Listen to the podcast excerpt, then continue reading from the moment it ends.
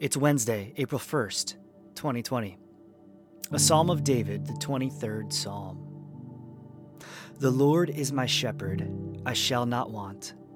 He makes me lie down in green pastures. He leads me beside still waters. He restores my soul.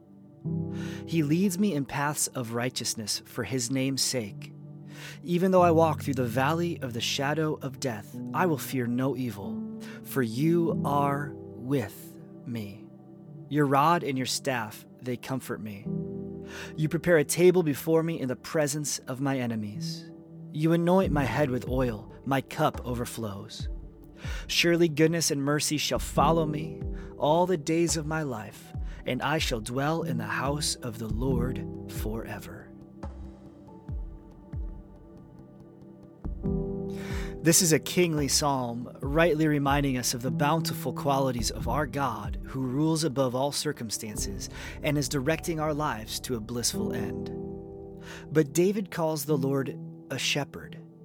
He is a shepherd because he lives with his people and nurtures his people. He is a shepherd because he provides for his people and purifies his people.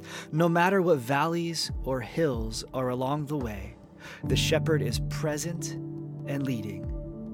Life with our shepherd is an abundant relationship. He gives the good life, life that is eternally secure with him. This has been New Every Morning, a daily devotional podcast created by me, Dan Jacobson, proudly featuring original music by Daniel Asher, with the hope that you would be encouraged to see God with a new heart today.